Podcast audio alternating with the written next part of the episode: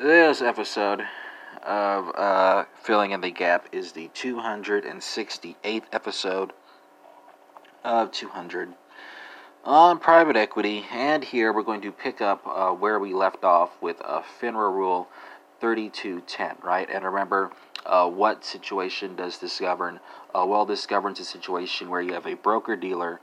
There is an associated person of the broker-dealer, and then that associated person goes to yet another broker-dealer to open accounts, right? So what procedures need to be in place to regulate that type of situation, right? I'll pick up where we left off, right? So broker-dealers should have compliance procedures in place to prevent and deter potential insider trading violations and to address the potential that associated persons might open accounts at outside broker-dealers and other financial institutions. The procedures should include a formal process for associated persons to seek approval to open a securities account at another broker-dealer or financial institution, and for new employees to seek approval for existing accounts, right? The procedure should include a mechanism for associated persons to rebut the presumption of beneficial ownership in an outside account. The procedure should allow for annual certifications confirming compliance with the firm's policy. The procedures should allow for account monitoring for potential insider trading activities, and the procedures should allow for the creation of a form letter for the associate to advise the outside broker-dealer or financial institution that the person is associated with a FINRA member broker-dealer and is requesting that duplicate trade confirmations and accounts be sent directly to the employer broker-dealer, right?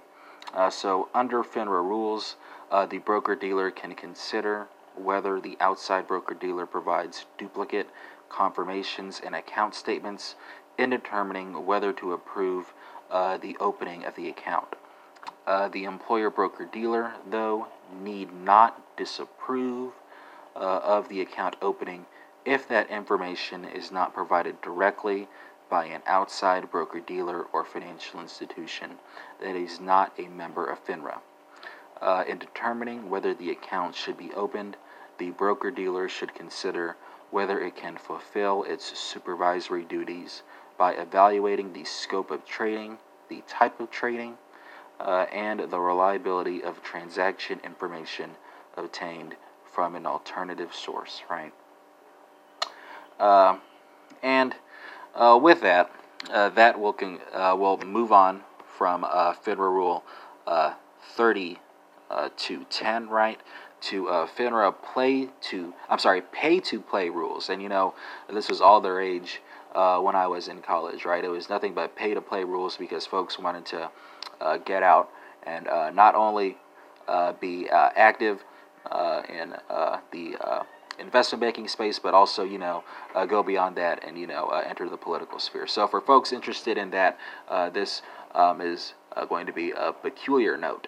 So what of this topic? Well, FINRA Rule 2030 was adopted to regulate the activities of broker-dealers that engage in distribution or solicitation activities with government entities on behalf of investment advisors.